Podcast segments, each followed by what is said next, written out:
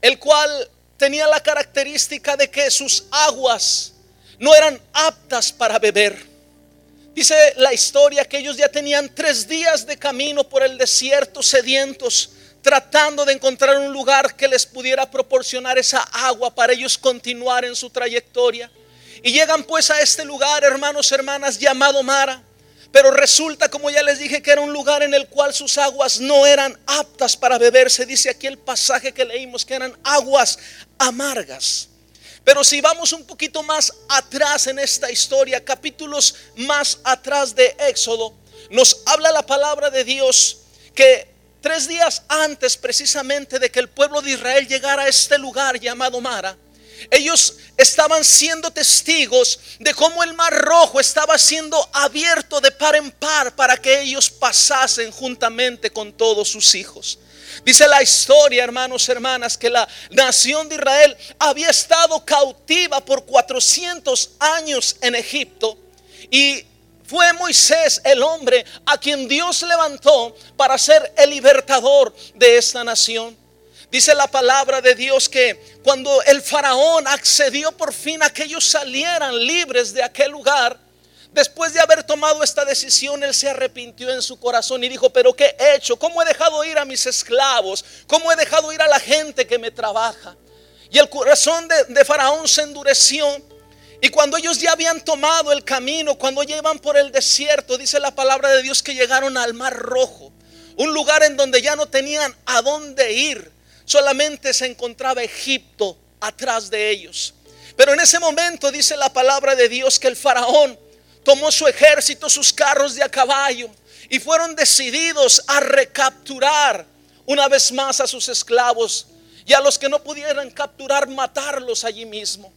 Dice la palabra de Dios que cuando el pueblo de Israel comenzó a ver esa estela de humo que se levantaba por causa de los carros de a caballo que venían eh, eh, a, hacer los cautivos una vez más. Dice la, palabra de Dios que la gente comenzó a alborotarse, comenzó a, tener temor y a decirle, Moisés, ¿qué, ¿qué, vamos a hacer? Mira, enfrente está el mar y del otro lado está eh, el ejército de Faraón, ya vienen por nosotros. Muchos le decían, ¿por qué nos sacaste? Nos hubieras dejado morir en paz allí en Egipto, allá de perdido teníamos una tumba donde ser sepultados y aquí nuestros cuerpos quedarán en el desierto juntamente con las de nuestros hijos. Dice la palabra de Dios que en ese momento Moisés comenzó a clamar a Dios y la respuesta de Dios a Moisés fue esta. Le dijo, ¿por qué clamas a mí? Extiende tu vara y toca las aguas de este mar y avanza. Oiga, qué, qué palabra, qué respuesta.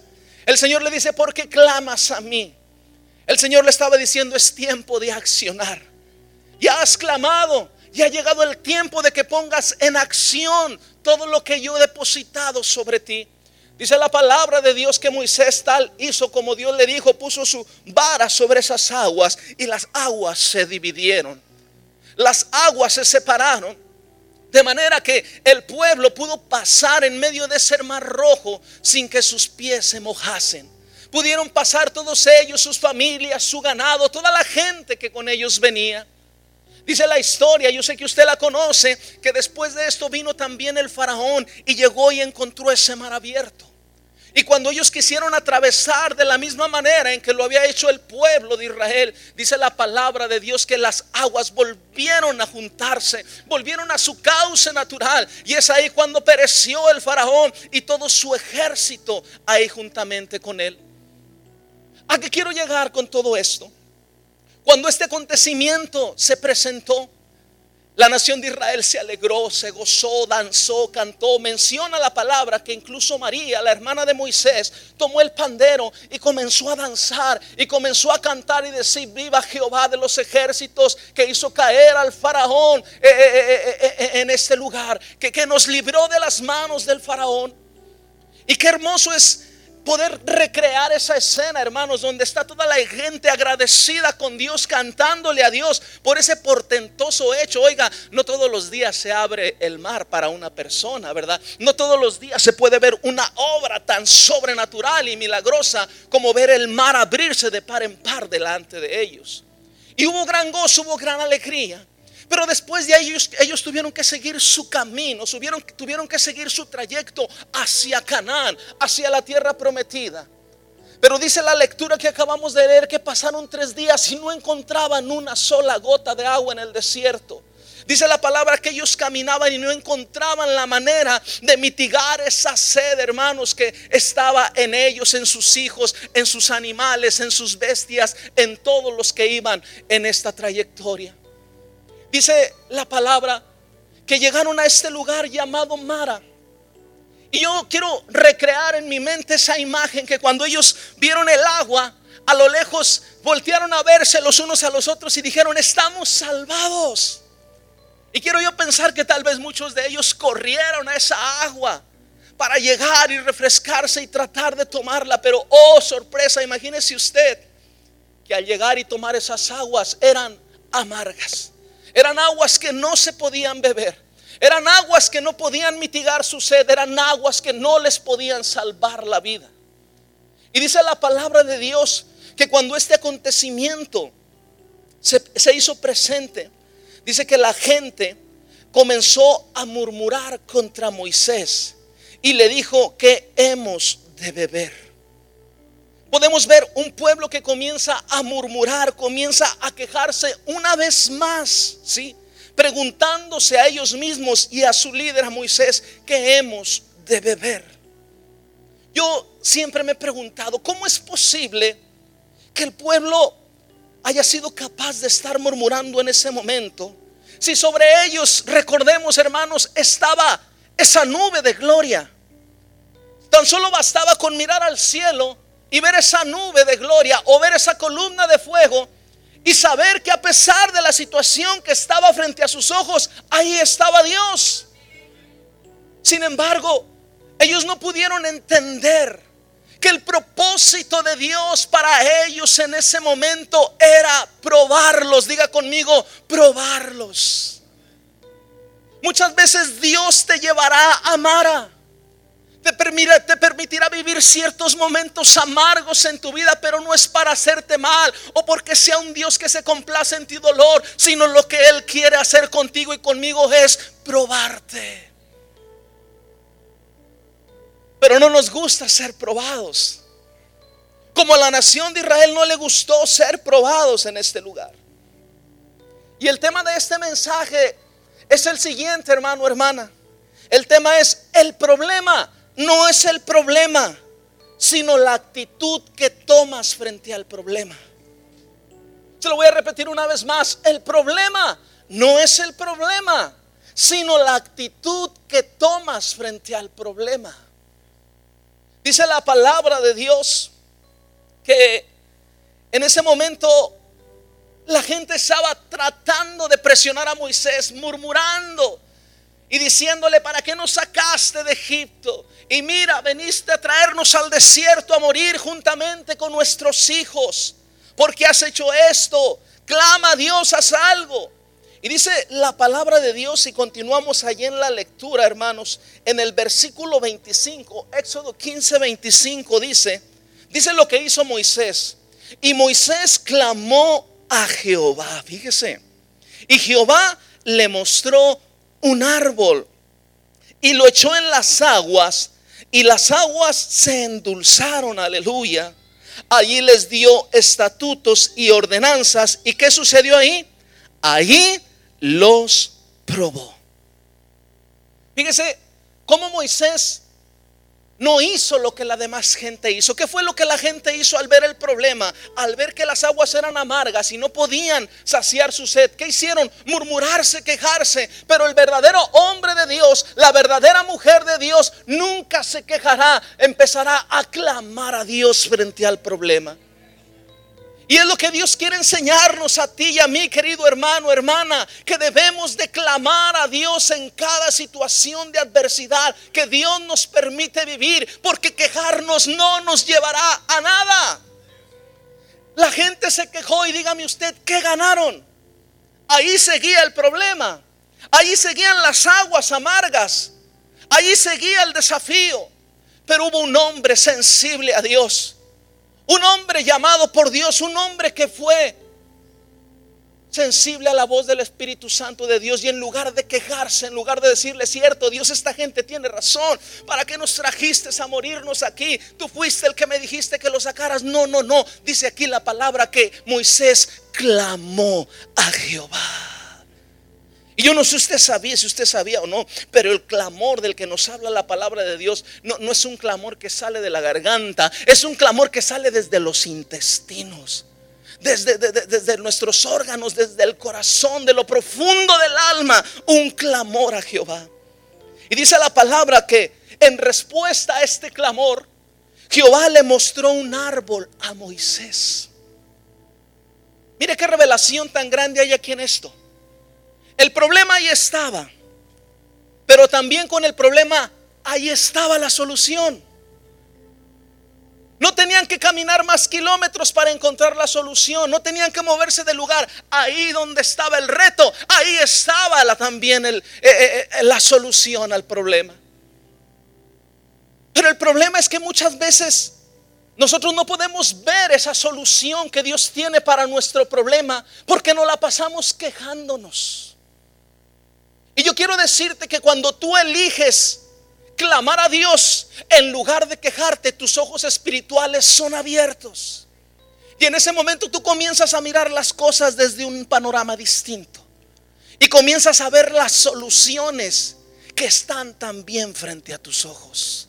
Pero que no las puedes ver, insisto, porque estás en una actitud incorrecta. Insisto, el problema no es el problema, sino la actitud que tomas frente al problema. A todos nos va a tocar llegar a Mara, hermanos. ¿Qué es Amara? El lugar donde tendremos que pasar tragos amargos. El lugar donde las situaciones no son como nosotros esperábamos que fueran a ser. Sin embargo, allí tenemos también nuestro más grande reto y nuestra más grande bendición de elegir clamar a Dios en lugar de quejarnos, de elegir tomar la actitud correcta que Dios quiere que tú tomes frente a esa situación y de esa manera Él pueda mostrarse a tu vida, Él pueda revelarse a ti, Él pueda eh, eh, traer a tu vida la respuesta que tú necesitas. Dice la historia pues que Jehová le mostró a Moisés el árbol que siempre estuvo ahí. El árbol no cayó del cielo, hermanos, el árbol ahí estaba. Pero la gente, insisto, no lo podía ver porque estaban en una actitud de enojo, de reclamo hacia Moisés y hacia Dios. El Señor le dice a Moisés, toma este árbol y échalo en las aguas. ¿Y qué pasó? Se endulzaron. Y al momento, al momento de volverse dulces esas aguas se volvieron pues aptas para tomarse. Pudieron ya ellos mitigar su sed, pudieron ellos saciar esa sed. Y dice la palabra de Dios, ahí en ese mismo lugar les dio estatutos y ordenanzas y allí los probó. Yo no sé qué es lo que está pasando en tu vida. Yo no sé qué es lo que está sucediendo en ti. Tal vez ahora mismo estás pasando por Mara. Tal vez ahora mismo te ha tocado beber de esa agua amarga. Pero el Señor te ha traído hoy en esta mañana a este lugar para decirte, yo espero de ti la actitud correcta en este momento de tu vida. Y yo te aseguro algo y te lo profetizo en el nombre de Jesús. Si tú en esta mañana tomas la actitud que Dios quiere que tomes frente a ese reto, frente a esa prueba que hoy estás viviendo, te profetizo, te digo en el nombre de Jesús que las cosas comienzan a cambiar desde este momento para tu vida. Los ojos espirituales serán abiertos. Y vuelvo a repetir lo que ya dije. Nada ganamos con estarnos quejando. La nación de Israel se quejó, murmuró, se enojó, hizo de todo y nada ganó. El problema seguía ahí. Dios está buscando gente que esté dispuesta a clamar a Dios en medio de sus problemas, en medio de su frustración, en medio de su dolor, en medio de su enfermedad, en medio de su crisis, dice la palabra de Dios, porque al corazón contrito y humillado no lo desprecias tú, oh Dios. Y quiero decirte que cada lágrima, que, que cada tristeza, cada momento difícil que pasas en tu vida, Dios tiene un propósito con él para tu vida y él siempre, siempre siempre está allí. No está solo, no está sola. Dios está allí contigo. Y Moisés clamó a Jehová. Y Jehová le mostró un árbol y lo echó en las aguas y las aguas se endulzaron. Continúa diciendo el versículo 26, acompáñeme por favor.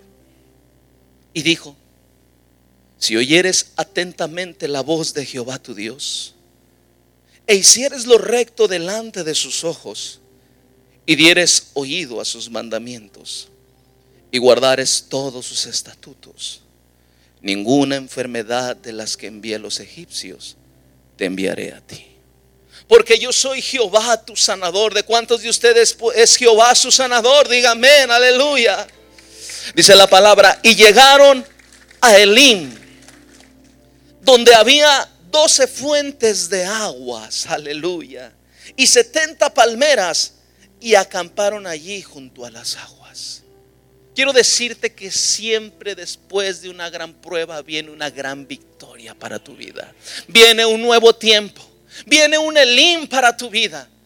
Lo que Dios quiere de ti, de mí, es que ahora con esa situación que tú y yo estamos pasando, tú te muestres a Él con la actitud correcta. Sí, Señor, ya estoy aquí en este problema. Y voy a dejar de lado la queja, voy a dejar, de lado eh, el enojo contra ti, Señor. Y te voy a dar gracias. Aleluya, te voy a dar gracias. Por eso la palabra de Dios nos dice en Primera de Tesalonicenses 5:16, dad gracias a Dios en todo no dice nada más en lo que te agrade, en lo que te guste, dice en todo. ¿Por qué? Porque esta es la voluntad de Dios para con nosotros, sus hijos, en Cristo Jesús. Y cuando tú eres capaz de darle gracias a Dios en medio del dolor, en medio de la tristeza, en medio de la enfermedad, la bendición de Dios, aleluya, el favor del Dios Todopoderoso viene sobre tu vida, aleluya. El propósito de Dios es hacernos madurar, hacernos crecer, hacernos depender de Él, hermano, hermana. ¿De qué otra forma podemos conocer más a Dios si no es a través de los problemas? Porque es ahí donde vemos su mano, vemos su poder, vemos su amor, vemos su abrazo, vemos su abrigo, vemos su sustento en nuestras vidas. Y nos damos cuenta que Él es real, que Él es verdadero y que Él ha puesto sus ojos sobre ti, sobre mí. Aleluya. Por eso hoy en esta mañana yo te hago un llamado de parte de Dios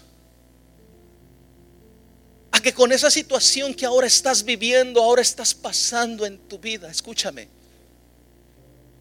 Dios te invita a tomar la actitud correcta. Y te aseguro que no te vas a quedar ahí. Vas a salir victoriosa, victorioso de ahí, pero con una enseñanza sobre tus eh, eh, espaldas, aleluya, habiendo visto el poder de Dios, glorificándose sobre tu vida.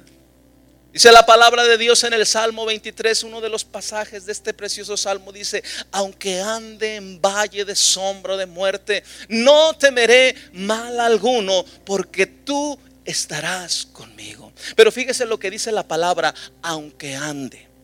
Significa que en el valle de muerte, en el valle de sombra, en el momento turbio, no llega uno a quedarse es un andar, es un transitorio, es un tiempo definido que tiene una fecha de inicio y una fecha de caducidad. ¿Qué es lo que Dios pues quiere de nosotros cuando nos permite entrar a ese valle de sombra de muerte o cuando nos permite estar frente a Mara, frente a esas aguas amargas? ¿Qué es lo que Dios quiere de usted y de mí? La actitud correcta. Aleluya. Amén. Y ahí está tu victoria. Ahí está mi victoria. Yo te puedo asegurar y decir de parte de Dios, Dios no se va a quedar de brazos cruzados. Escúchame, Dios te va a honrar porque el Dios, Dios dice en su palabra que Él honra a los que le honran. Y verdaderamente que este es un reto, hermanos. Darle la gloria a Dios y no quejarse.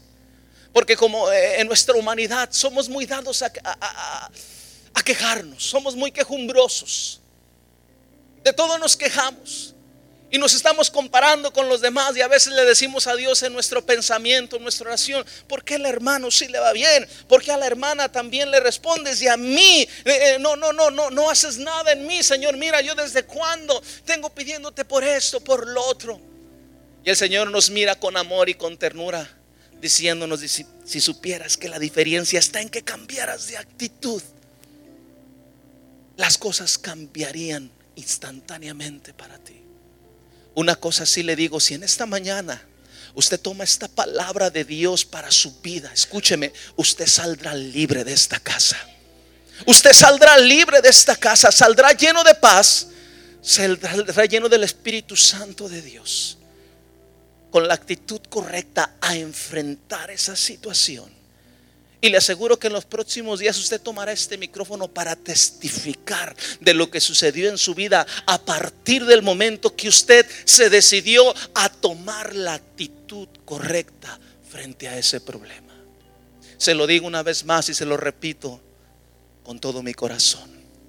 El problema no es el problema, sino la actitud que tomas frente al problema. Dios quiere en esta mañana usted y yo tomemos la actitud correcta. Y que si es necesario le pidamos perdón y le digamos, Señor, perdóname porque todo este tiempo, en lugar de clamar a ti, me la he pasado quejándome.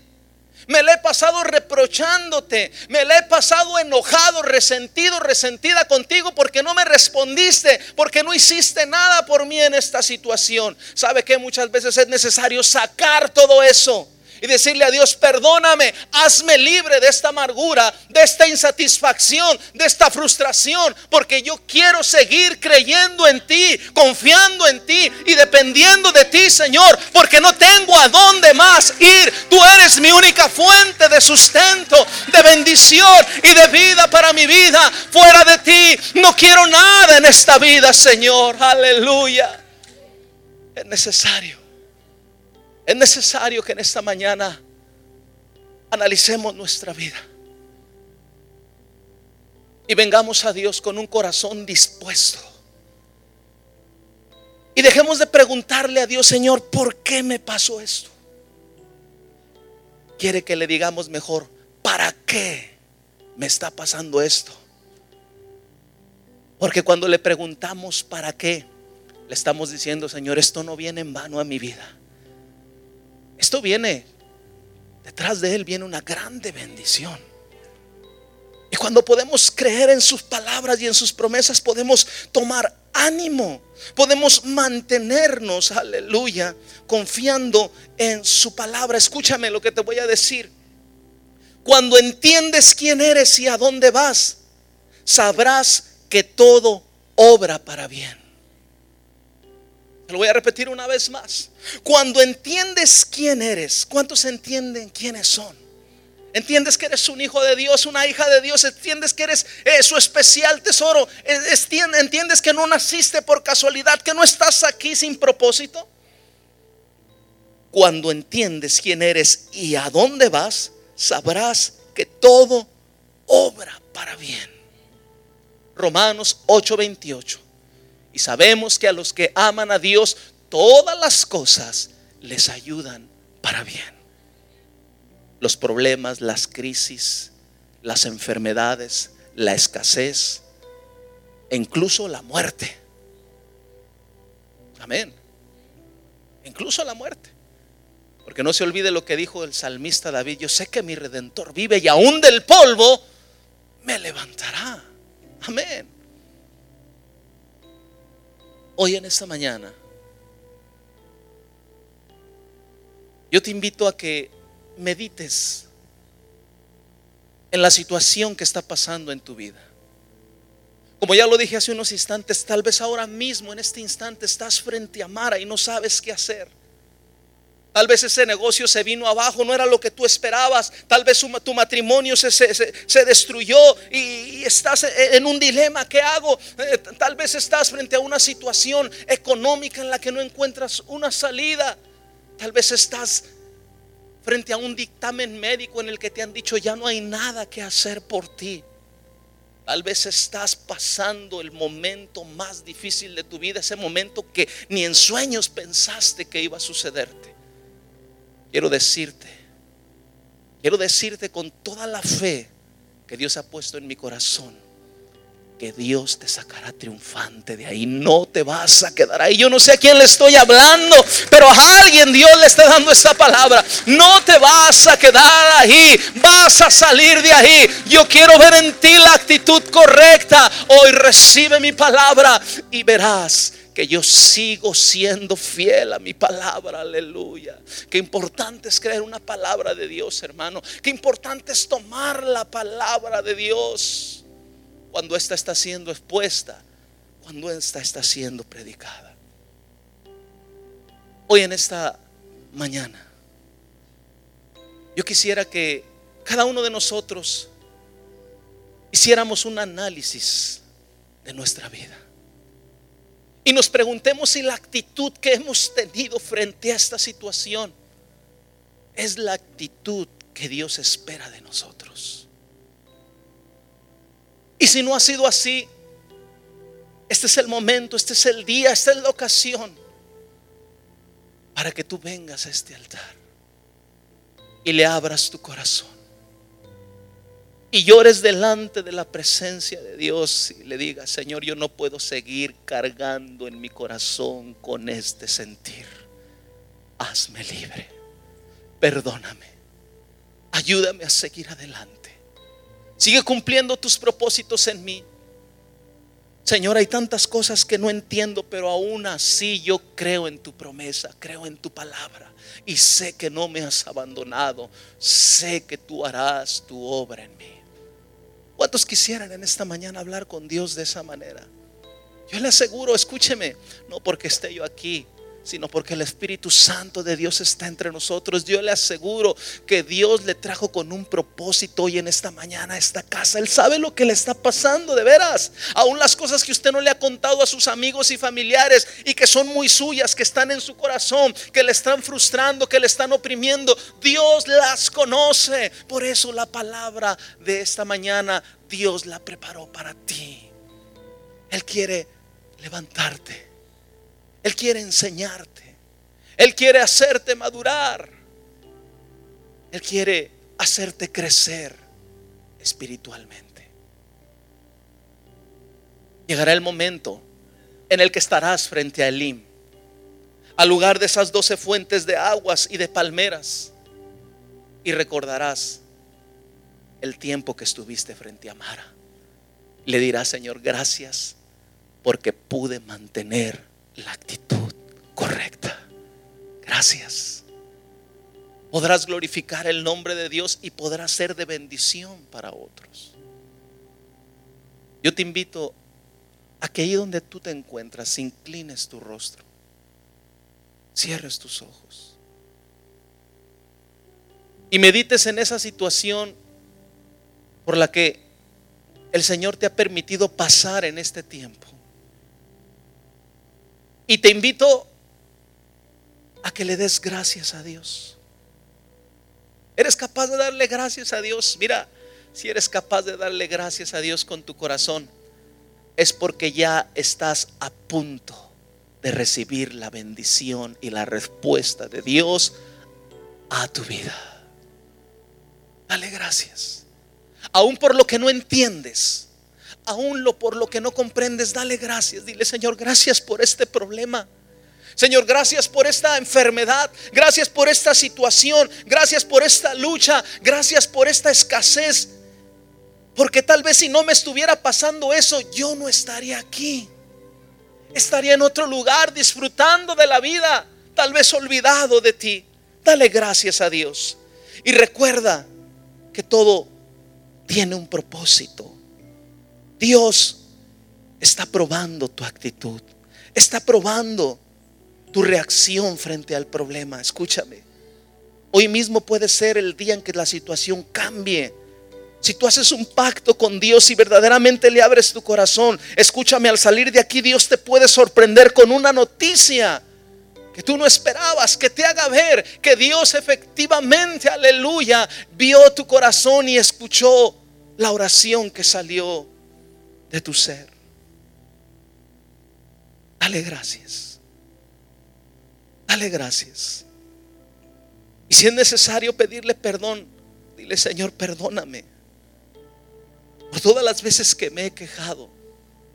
Por todas las veces que no he tenido la actitud correcta me he desesperado, me he sentido frustrado, frustrada y he estallado, Señor. Y he dicho cosas que te han herido, que te han, te han entristecido, Padre, a ti y a tu Espíritu Santo. Dile, Señor, perdóname, yo no quiero dejar de depender de ti. Yo quiero seguir creyendo en ti como al principio. Yo quiero, Señor, llegar a la meta. hoy en esta mañana, ¿no te gustaría hacer un pacto con Dios? En el que tú te pongas de pie y vengas a este lugar y le digas, Señor, yo no sé cómo le voy a hacer, pero me propongo cambiar de actitud dejar de estar enfocándome en el problema. Voy a cambiar mi actitud porque tal vez ahí va a seguir el problema, pero mi actitud a partir de este momento va a cambiar. Escúchame, este llamado no te lo hago yo, no te lo hace nadie, te lo hace el Espíritu Santo de Dios. Si puedes vencer en esto tan pequeño, vas a vencer en lo grande. Escúchame, es una decisión simple, pero que traerá una revolución a tu espíritu. Y tú eres esa persona que en esta mañana ha recibido esta palabra de Dios en su corazón y quieres hacer un pacto con Dios, yo te pido que vengas a este altar. Yo quiero orar juntamente contigo. Quiero pedir a Dios que Él envíe su espíritu sobre tu vida, que Él te restaure, que Él obre en esa situación que estás viviendo. Tú has dado el paso y Dios va a hacer su parte. Ven a este lugar, no lo pienses. No tengas temor. Él no se ha olvidado de ti. Él conoce tu situación. Él sabía que ibas a venir a este altar. E incluso sabía en qué parte del altar te ibas a poner. Escúchame, porque Él es un Dios perfecto. Es un Dios de propósitos. Ven, ven a este lugar. Arrodíllate. O ven de pie, como tú quieras hacerlo. Pero abre tu boca. Comienza a hablar con Dios. Comienza a hablar con Él. Dile, Padre mío, ayúdame. Dile, Señor, aquí estoy una vez más delante de ti, porque no tengo a dónde ir. Tú eres el único que puede cambiar la situación que ahora estoy viviendo en mi vida. Vamos, iglesia, levanta tu oración. Vamos, iglesia, levanta tu clamor. No hagas una oración en el pensamiento, haz una oración